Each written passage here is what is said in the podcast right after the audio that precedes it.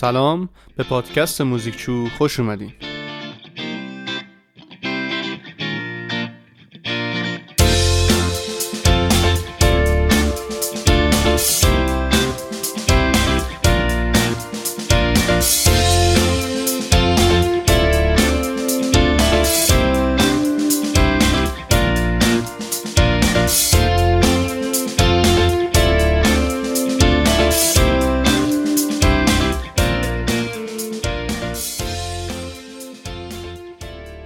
همین اول کاری من یه توضیح بدم که من توی بخش توضیحات این قسمت یه لینکی گذاشتم که لینک یک پرسشنامه است که 6 سوال داره و سوالای خیلی راحتی هم هست راجع به اطلاعات همین قسمته. یعنی شما همین قسمت رو که گوش کردین تا انتها میتونین برین تو اون لینکه و اون سوالات و اون 6 تا سوالی که تستی هم هستش رو جواب بدیم. من فکر کردم که این میتونه کمک بکنه به این که اون اطلاعات بیشتر تو ذهنتون هک بشه.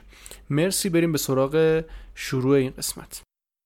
تو این قسمت میخوایم راجع به یک نوع موسیقی که خیلی تو اون دوره مهم بوده حرف بزنیم که موسیقی مذهبی بوده در واقع، و همونطور که تو قسمت قبل گفتیم کلیسا خیلی نفوذ زیادی روی همه داشته تو اون دوران، و یکی از کارهای مهمی که تو کلیسا انجام می شده دعا کردن، نیایش کردن و نماز خوندن بوده که در واقع راهبه ها و راهبان قرون وسطا چندین ساعت از روز رو به خوندن سرودهایی در مراسم نیایش می گذروندن که دو نوع مراسم داشتن، یکی نماز و یکی مس یا همون عشای ربانی که هر دوی این نیایش ها شامل قسمت های آوازی و گفتاری به زبان لاتین بودن.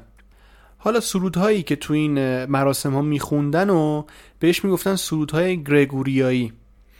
در واقع تلفظ اصلیش گریگوریانه که بهش ما میگیم گریگوریایی، که در واقع تعریف دقیقش میشه این: مجموعه ملودی هایی که متون مقدس لاتین با اونها و بدون همراهی ساز خونده میشه. حالا چرا بهش میگن گریگوریایی؟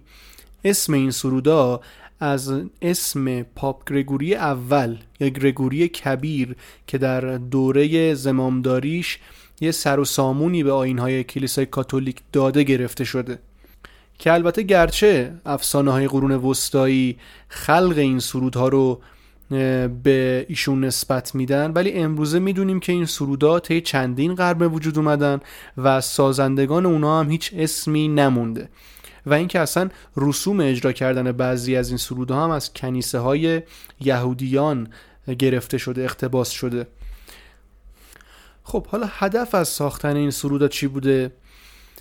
این سرودا رو می ساختن برای اینکه حس معنویت رو بیشتر بکنن توی فضای کلیسا، یه جورایی نشون دادن اون جلوه معنوی کلیسا بوده و باعث می شده که فضا رو برای نیایش کردن و انجام آیین‌های مذهبی و اون تشریفات آماده کنن. این ملودی‌ها اول به صورت شفاهی و سینه به سینه حفظ می‌شدن، ولی وقتی تعدادشون از یه مقداری بیشتر شد، مثلا به 1000 تا رسید، برای اینکه به صورت یک دست و یک پارچه توی همه کلیساهای غرب اجرا بشه، نوت نویسی شدن این سرودا، که قدیمی ترین نسخه‌ای که به جا مونده برمیگرده به حدوداً قرن نهم، که البته این سرودا دیگه امروزه تو کلیساها متداول نیستن، چون که بین سالهای 1962 تا 65 یه شورایی توی واتیکان تشکیل می شده که اینا تصمیم می گیرن که مراسم عبادی کلیسای کاتولیک توی هر کشوری که هست و قرار برگزار بشه به زبان ملی اون کشور برگزار بشه.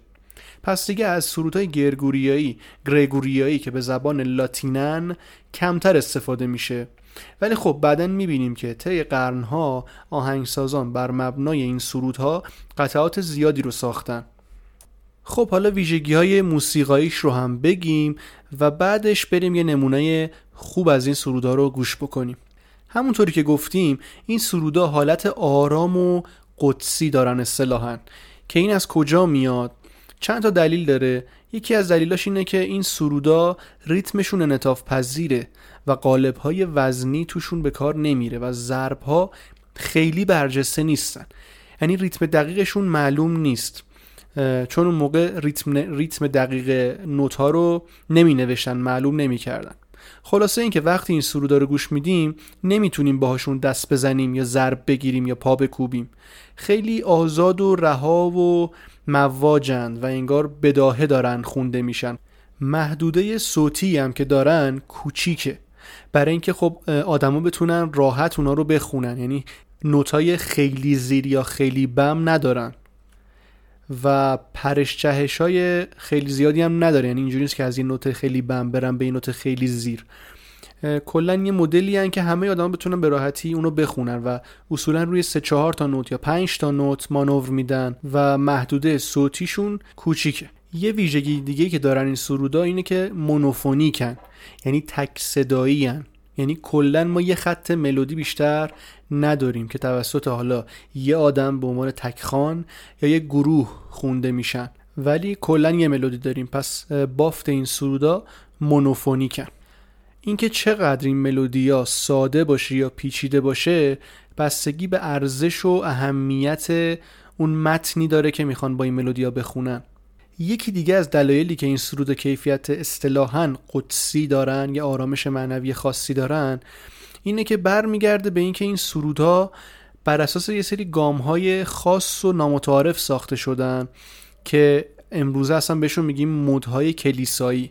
همونطوری که مثلا ما امروز یه موسیقی آهنگ گوش میکنیم میگیم مثلا فلان آهنگ توی لامینوره اصطلاحاً میگیم، اون موقع هم یه سری گام‌هایی بوده که از روی اونا یعنی توسط اونا این سرودا ساخته می شده، مثل گام های مثلا حالا دوریان، فریژیان، لیدیان و حالا مدل های مختلفی که دارن از این گام ها استفاده می کردن برای ساختن این قطعات که این گام ها اصلا اساس موسیقی قرون وسطا و دوره رنسانس بودن و چه در موسیقی مذهبی و چه در موسیقی غیر مذهبی یعنی خارج از کلیسا هم به کار می رفتن و جالبه که امروزه هم هنوز به کار میرن و در سبک‌های مختلف می‌بینیم که آهنگسازا از این گام‌ها استفاده می‌کنن و خیلی از قطعات فولک غربی هم غالباً توی این مودها ساخته شدن.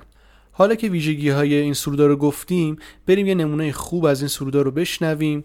قطعه آللویا ویدموس استلام که ترجمه فارسیش میشه ما ستاره بشارت دهنده او را دیدیم، که آللویا هم از واژه در واقع هللویا میاد که همون تو را می ستایم هستش، که این یه بخشی از مس عید تجلیه و یکی از سرودهای پرریزکاری و شاد گرگوریایی.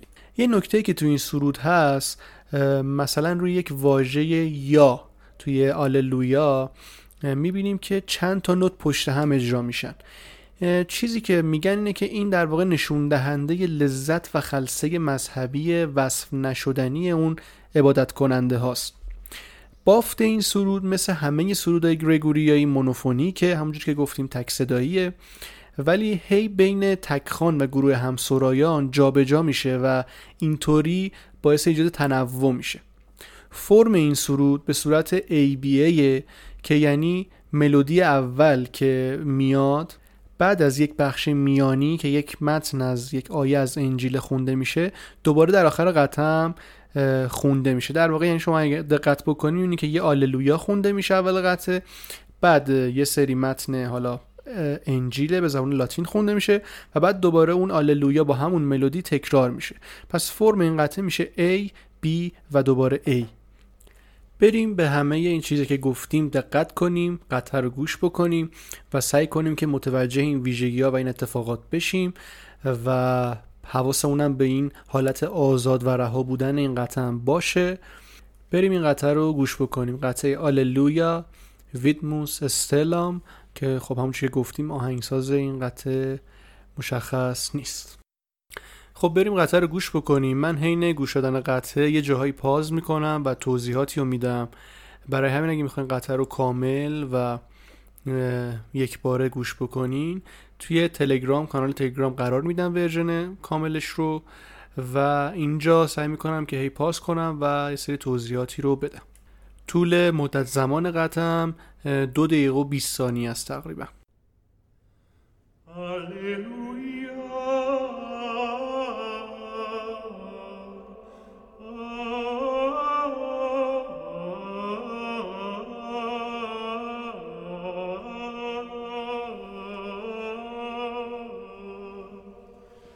همینطور که گوش کردیم یک تکخوان داریم که داره این ملودیو که یک خط ملودی هستش رو داره میخونه، یعنی هم داریم متوجه بافت مونوفونیک قطعه میشیم، هم داریم متوجه اون محدود صوتی کوچیکی که خواننده داره میخونه میشیم. شما میبینید که یه دفعه فریاد خاصی نمیزنه یا خیلی بم نمیخونه، و اینکه اون رون هجای یا همونجوری که گفتیم داره یک سری نوتا رو پشت هم میخونه.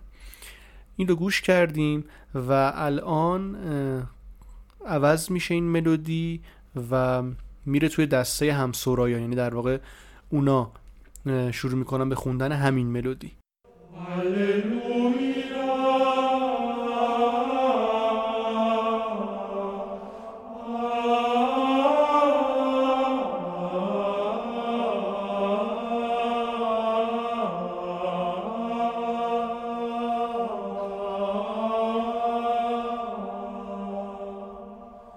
خب تا اینجا بخش ایمون بود. ما همونجوری که گفتیم این قطعه 3 تا بخش داره، یعنی فرم این قطعه 3 بخشی ای بی ایه. قطعه بخش ای رو گوش کردیم، الان وارد بخش بی میشیم و دوباره تکخوان میاد و یه ملودی دیگر رو میخونه و داره یک آیه از انجیل رو میخونه که این بخش کلن بخش بی مون هستش.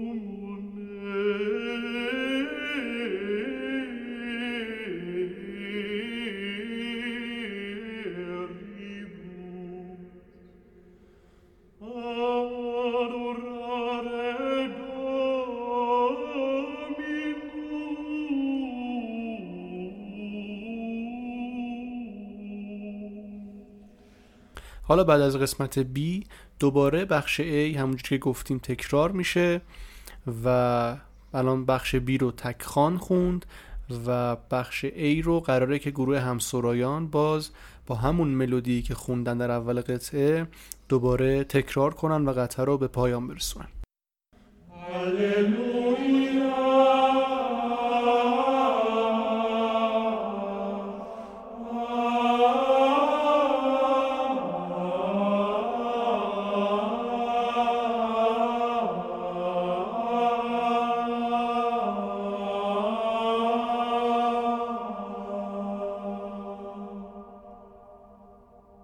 خب این قسمت همینجا به پایان میرسه.